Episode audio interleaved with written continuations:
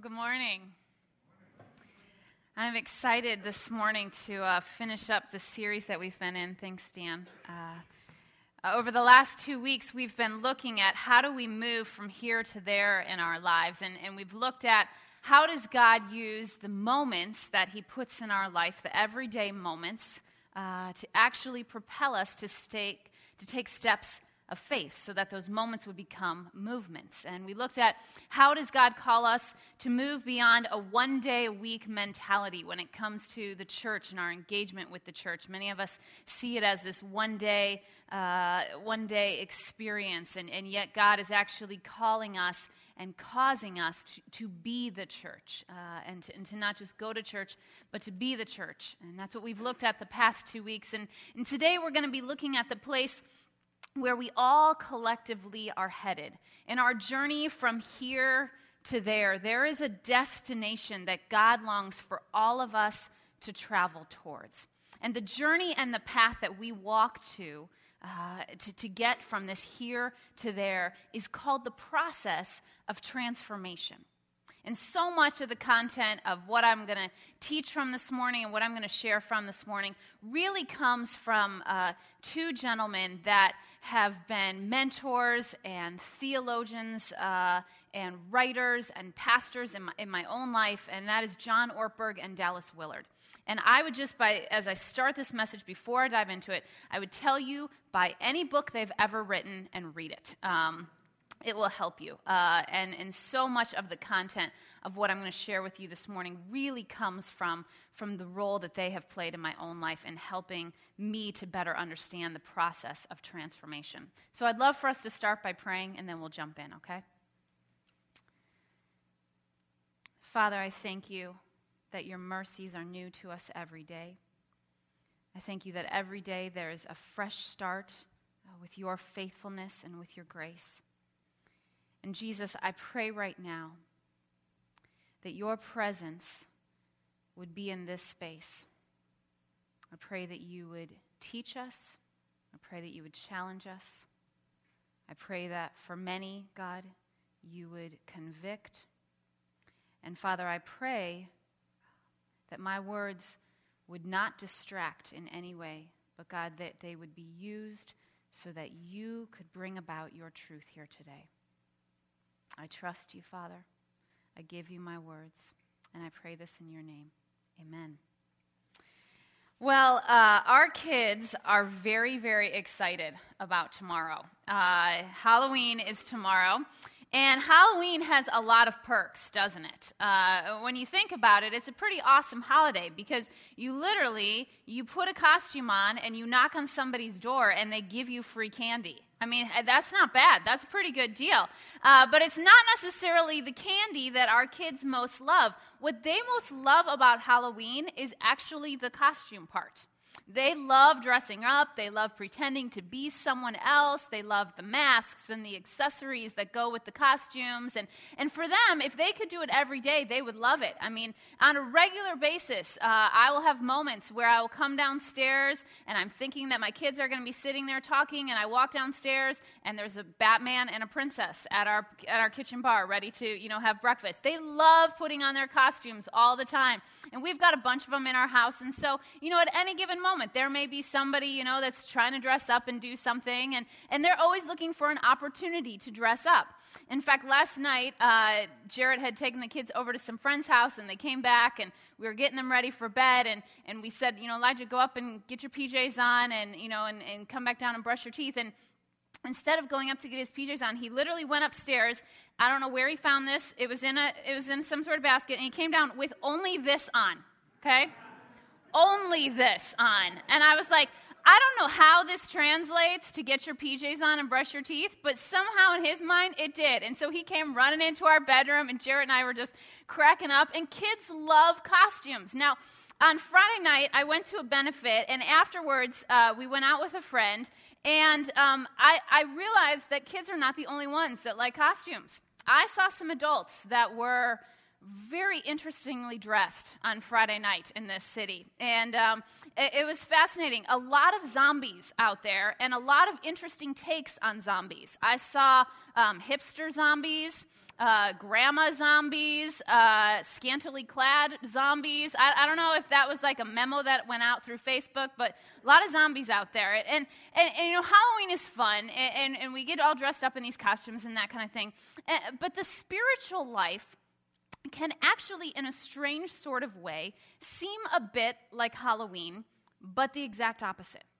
Instead of dressing up one day a year, for many, for many, there are a series of masks and costumes that have been built into our everyday wardrobe that cover up our true self.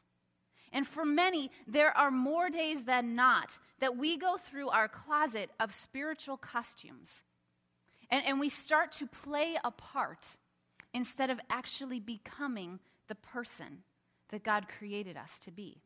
We play a part instead of becoming the person that God created us to be. We find our spiritual masks, we find our spiritual costumes, and, and we find whatever opportunity we can to wear them. We've sort of learned the craft and the art of, of knowing what to say when a certain question is asked. We've learned how to reveal just enough about ourselves so that, so that we can sort of stay protected and safe. We've learned how to, how to cover up and to portray an image that, that we're a person that's at peace and, and, and we're, we're self controlled, when all the while our souls literally feel anxious and confused and worried or stressed. And playing a part is an exhausting way to live, isn't it? I mean, always trying to keep up an image or, or, or, keep the plates spinning in life. Maybe, maybe you've had this experience where, where you've been in a relationship, and in that relationship, you just you felt like you could never fully be yourself. I don't know if you've ever had, had a, one, a, a relationship like that, but it's exhausting to, to try and play a part. Or maybe it's at work where, where you feel like, you know, everyone knows you as this, this upbeat and, and happy coworker. And, and, if, and if they were to really see what was going on, if they were to pull back the layers, the, the, the, the real you, the true you, is, is actually struggling with, with, a, with, a, with a form of depression and sadness. But, but you play a part of, of happy and everything's good. But that's not the truest space that you feel within. Maybe people see you as this confident, self assured individual, and on the inside, you are just riddled with fear. And this kind of faux spirituality is overwhelming, isn't it? It's tiring, and it's not what Jesus ever intended for our life. Jesus said, I have come to give life and to give life abundantly. And when we try to play a part, we are not living life to the fullest. And it's no wonder that the most common critique of Christians in this world is our hypocrisy. You see, none of us were created to play a part. We were created to become the people that God intended us to be. But somehow over time, we began to just play parts instead of to actually transform into the people God intended us to be. And the temptation to wear a mask or to, to put on a spiritual costume, it's high. And just the other day, um, I had a moment when I was talking with a friend and, and we were, we're growing in our relationship. We've known one another for, you know, for about a year now. And, and we're building a good friendship. And, and we were talking with one another and catching up. And she said, she said, how are you doing? And I had this moment where, where I thought, I don't know, maybe I should just give her the polite answer. You know, maybe, maybe that's what she's asking. You know, because sometimes when people ask, How are you doing? they don't really want you to tell them, do you? They, they just want you to give the polite answer. I'm doing fine. I'm doing fine. They don't, they don't want to get the list, the laundry list of all of how you're actually doing. And I was in this conversation and I really wanted to tell her what, what I was feeling. I wanted to answer her question with vulnerability. I didn't want to allow my masks that I'm tempted to wear to enter into that conversation. What I wanted to say was, you know what? It's, it's been a really full week. I feel overwhelmed. I feel tired. The other day, I was impatient with my kids. I feel like my prayers over this past week have been a lot more of me asking God to do things instead of me just sitting and being present with Him. I wanted to tell her that there was something in my life that I was feeling sad and discouraged about. And, and I wanted to say, and honestly, I was afraid to even tell you that because there's a certain part of me that's, that's afraid that I don't know what you're going to think of me. And I wanted to say those things, but I knew that that would require vulnerability.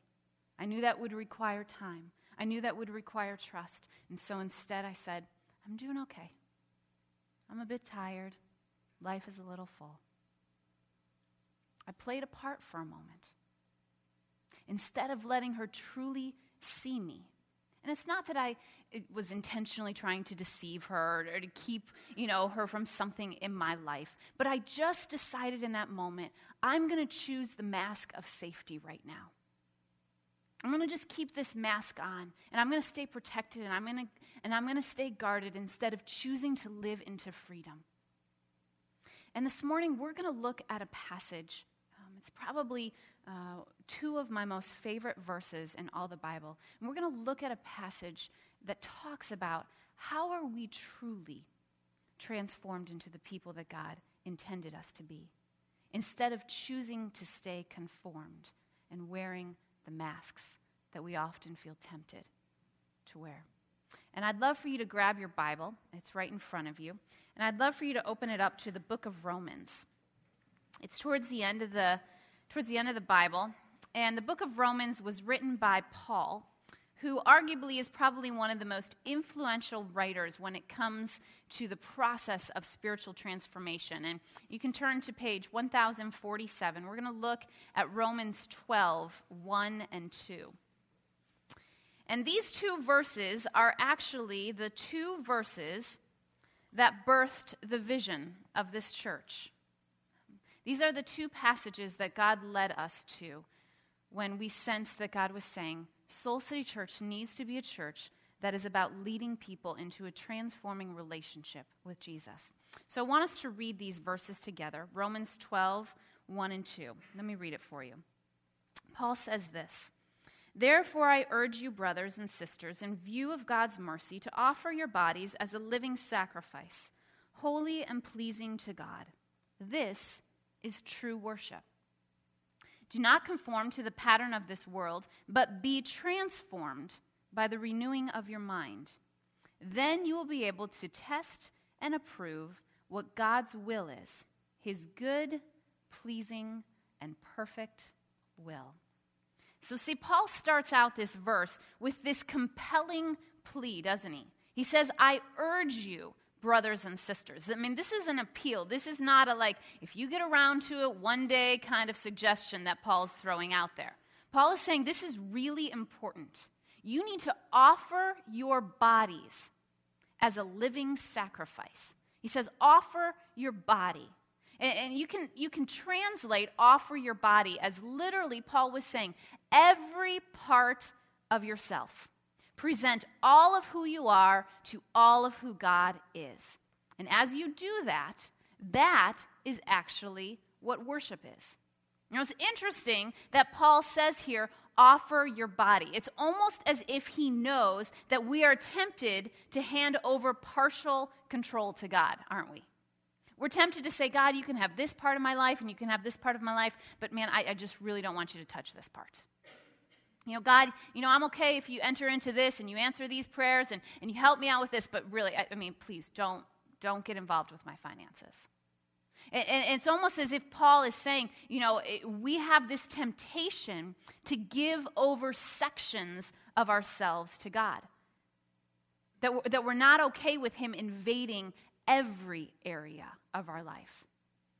But when we give Him our whole selves, which is what the word body represents here in this passage, it is referred to literally as a yielding of the Spirit. That's what that means when, when we offer over our whole body. It essentially says you yield your entire spirit over to God.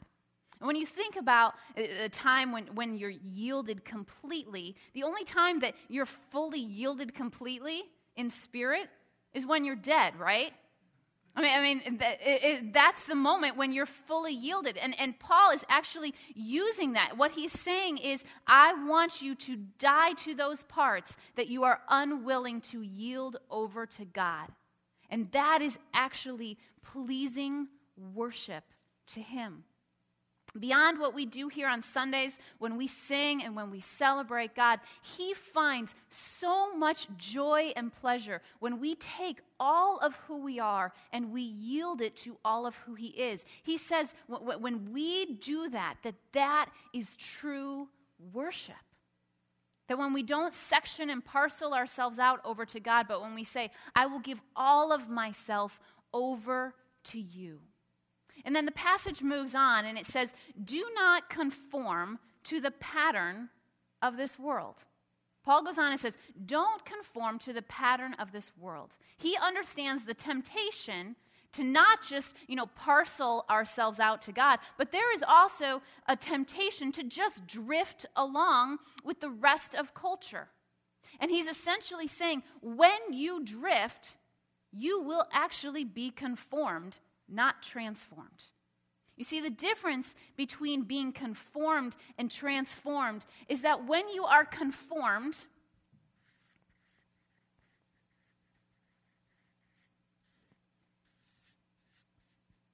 you experience outside change. It's behaviors, it's things that you do. But when you are transformed,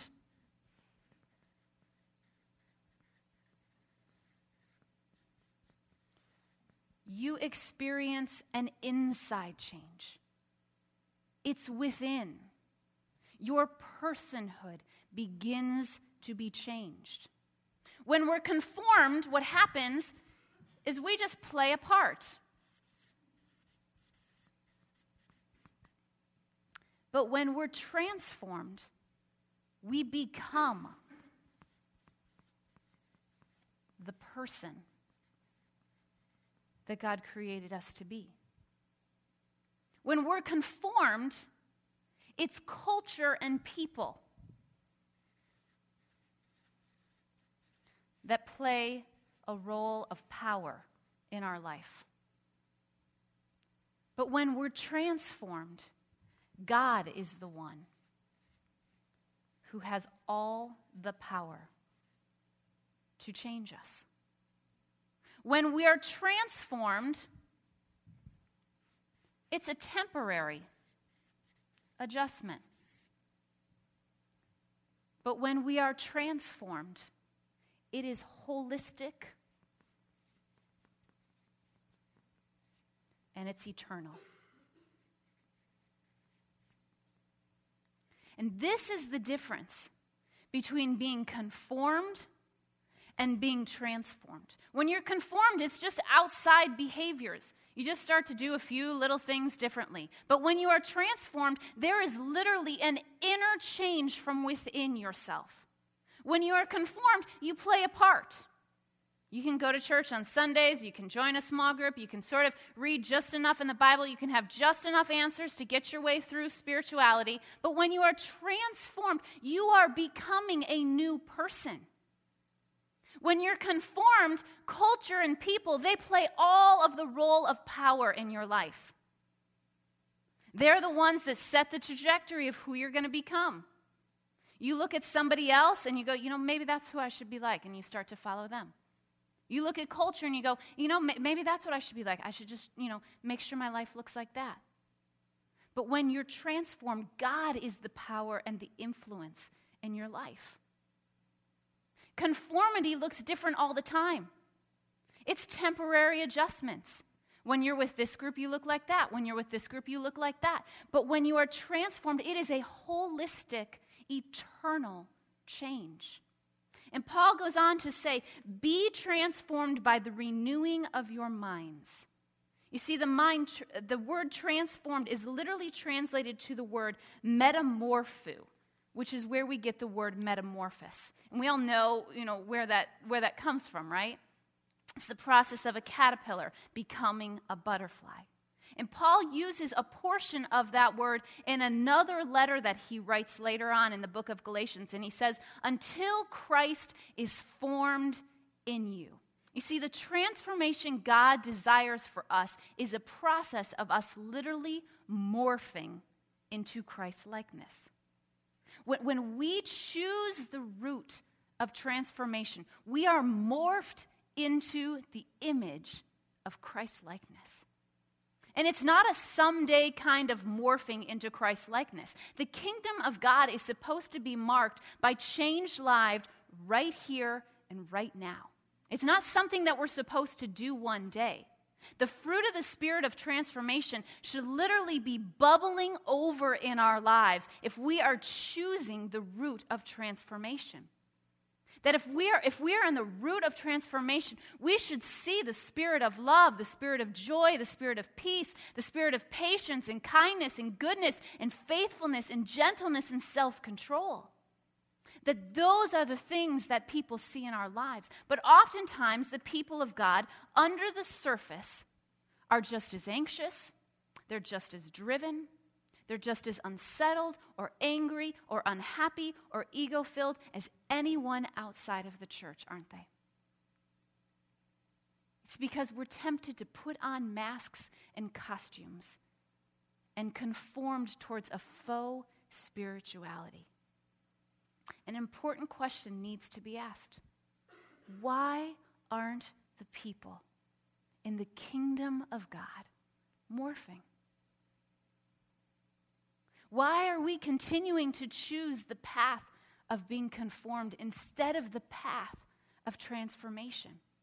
I think for many, their spiritual journey has asked them to make outward spiritual behavior modifications while never looking beneath the surface to take an inward state of the soul, which is where true transformation takes place. I see two big concerns as to why transformation isn't taking place in the kingdom. The first is an issue with looking for the right paperwork.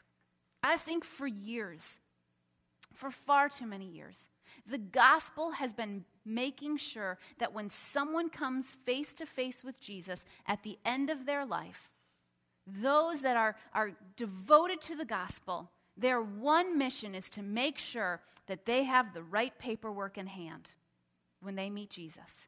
And that is a, an important work, isn't it? It is an important work to make sure that, that when we meet Jesus face to face, that we have received sanctification, that, that we have been brought into relationship with Jesus. But it's not just about carrying the right paperwork. Jesus never said, Now I'm going to go and tell you what you need to say to get into heaven when you die. He never said that.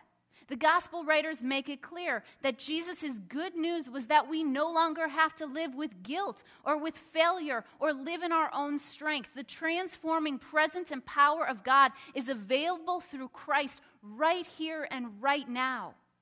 And to live in that power, you must become a disciple of Jesus. Dallas Willard, he says that you literally need to be an apprentice of Jesus. And that is the root of transformation.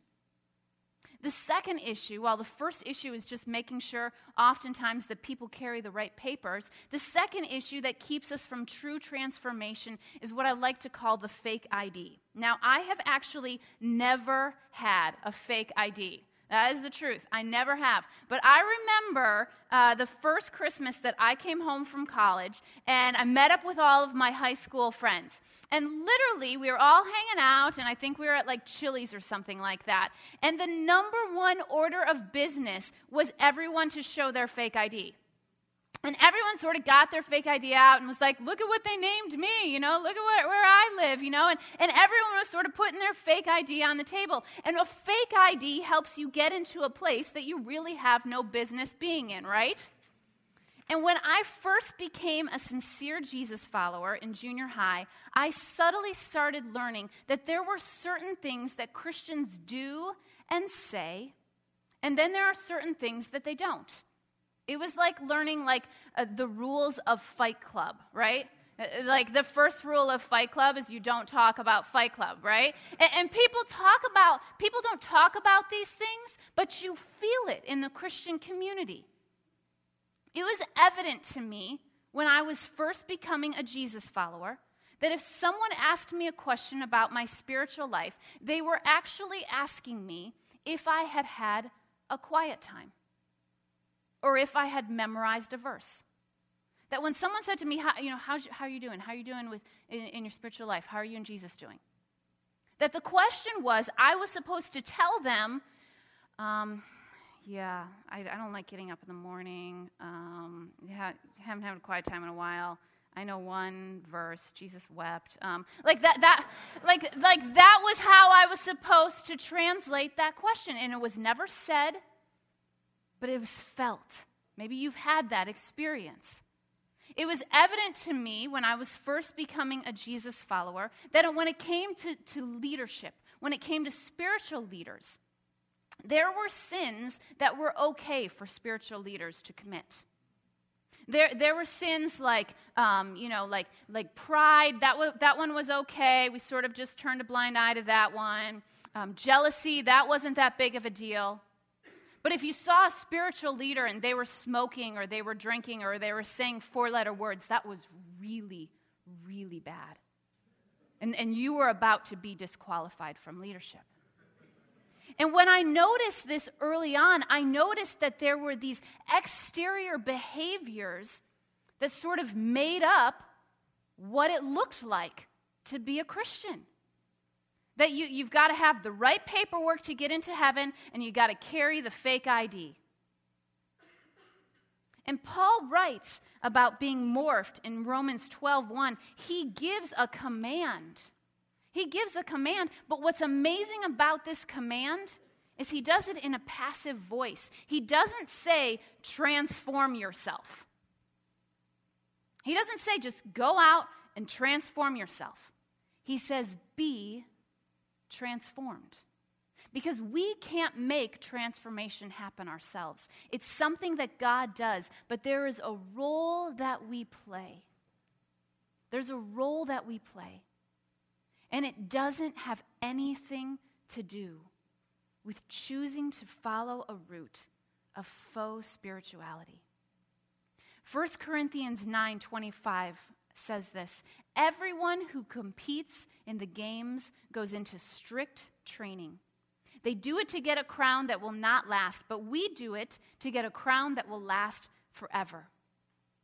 And here's the reason why I believe many people give up on the path of transformation. I believe that they have spent the majority of their spiritual life trying to be transformed. When in reality, we are called into being trained towards transformation. You see, it's one thing to just try and be like Jesus, but there's an enormous difference between trying and training, isn't there? There's an enormous difference between trying to do something versus training to do it.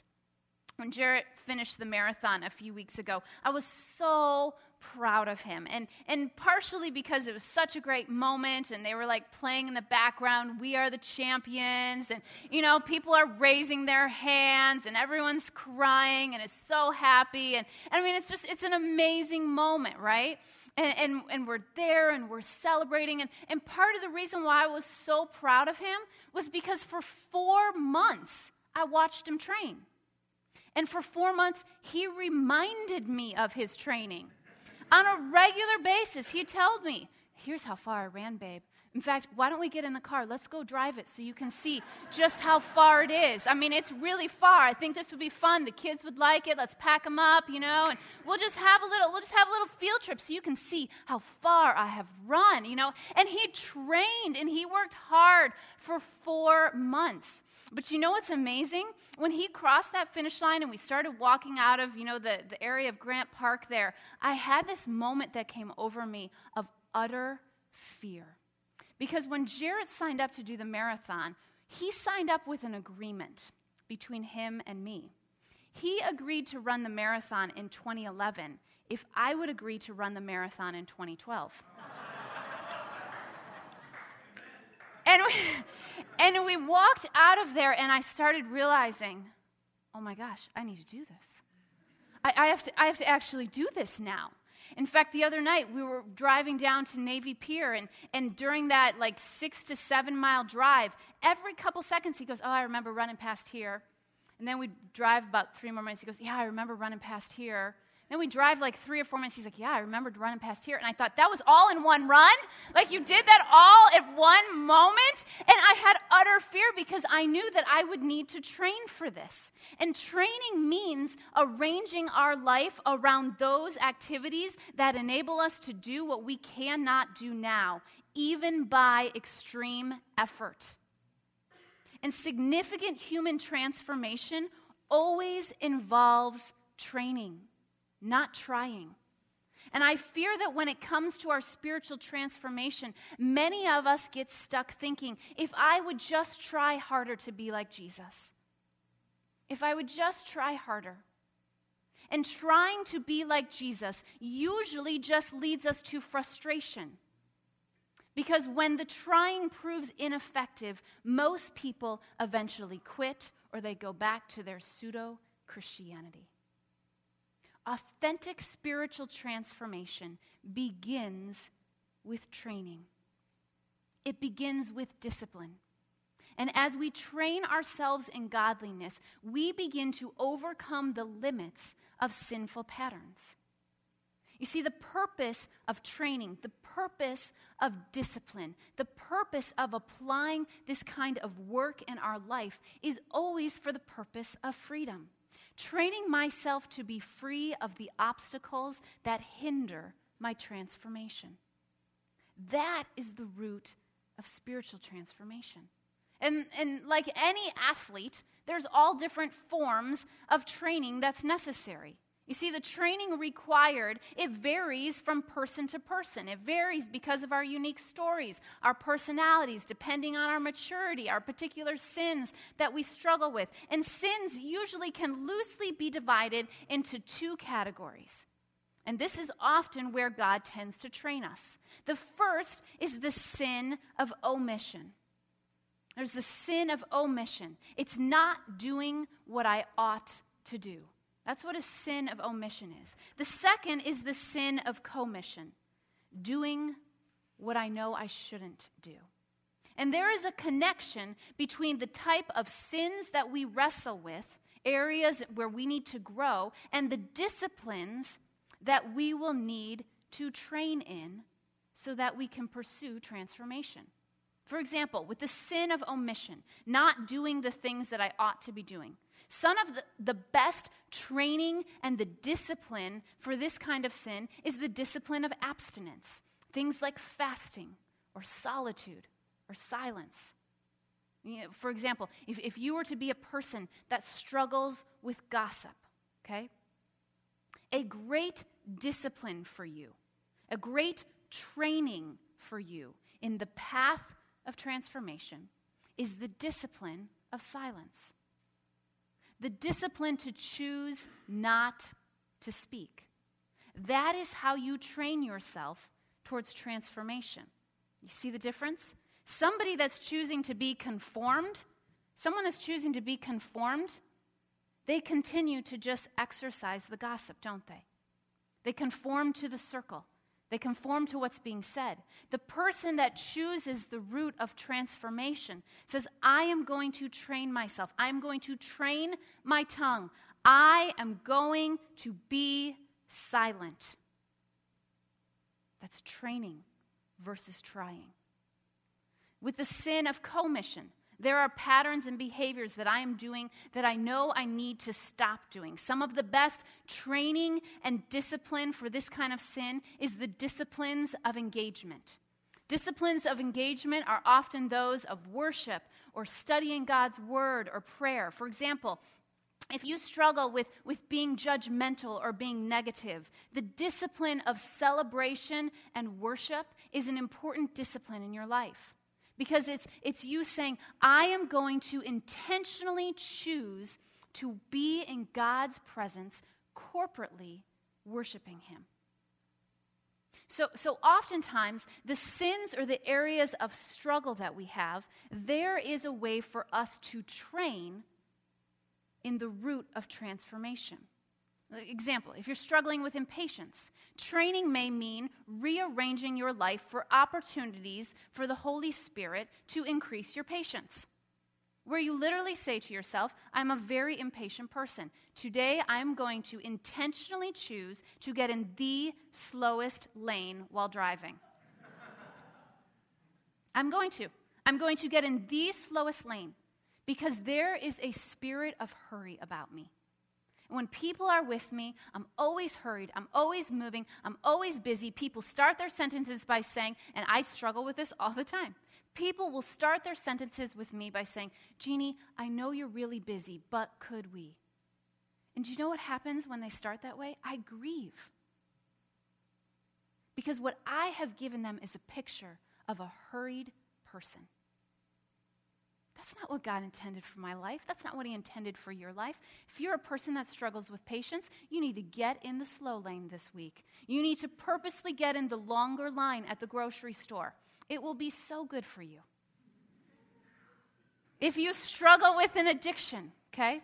If you struggle with an addiction, training may mean the discipline of abstinence. And not just the discipline of abstinence, of abstaining from that thing, but inviting someone into your life for accountability.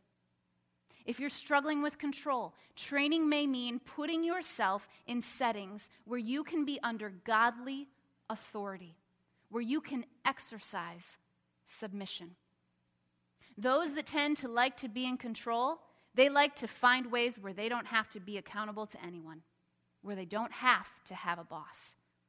And if the Holy Spirit is calling you to break patterns of sin, merely trying to break those patterns of sin, I'm here to tell you it will not work.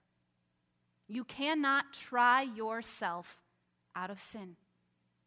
It's, it's not possible. It is not what Jesus intended. Spiritual transformation is a long term endeavor, it involves both God and us. And there are very real forces that do not want you to be transformed. There is a very real enemy that literally wants you to live your life in this column, that is doing everything possible to keep you there. You see, the enemy is committed to you actually becoming the greatest obstacle in your own transformation. To put every possible mountain in the way so that you will choose to conform instead of transform. But here's the amazing thing transformation is all about a mountain moving business, isn't it? It's a mountain moving business. And moving from here to there in our life is an enormous journey. But we serve a God that simply said, if you have faith the size of a mustard seed, what can you do? Tell that mountain to move, and it'll move. And transformation is possible. It is literally why this church exists. We are committed, we are devoted, we are compelled, we are driven, we are passionate, we are almost downright crazy about transformation here at Soul City Church. Because the possibility of transformation is the essence of hope. And I have no hope in you, and you should have no hope in me. But do you know where I have hope? My hope is in Jesus. My hope is in Jesus because Jesus is who transforms us. We can't put our hope in one another thinking, you know, they're going to give me the right the right fix, the right, you know, counsel, the right little, you know, step that I need to take or, you know, I'm going to put my hope in her. She, she seems like she's getting a little bit better, maybe I'll get a little bit better.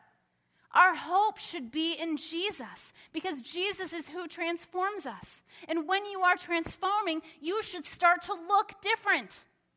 We should see it in your life. We should see it in your eyes. When you're transforming, you should start to think different.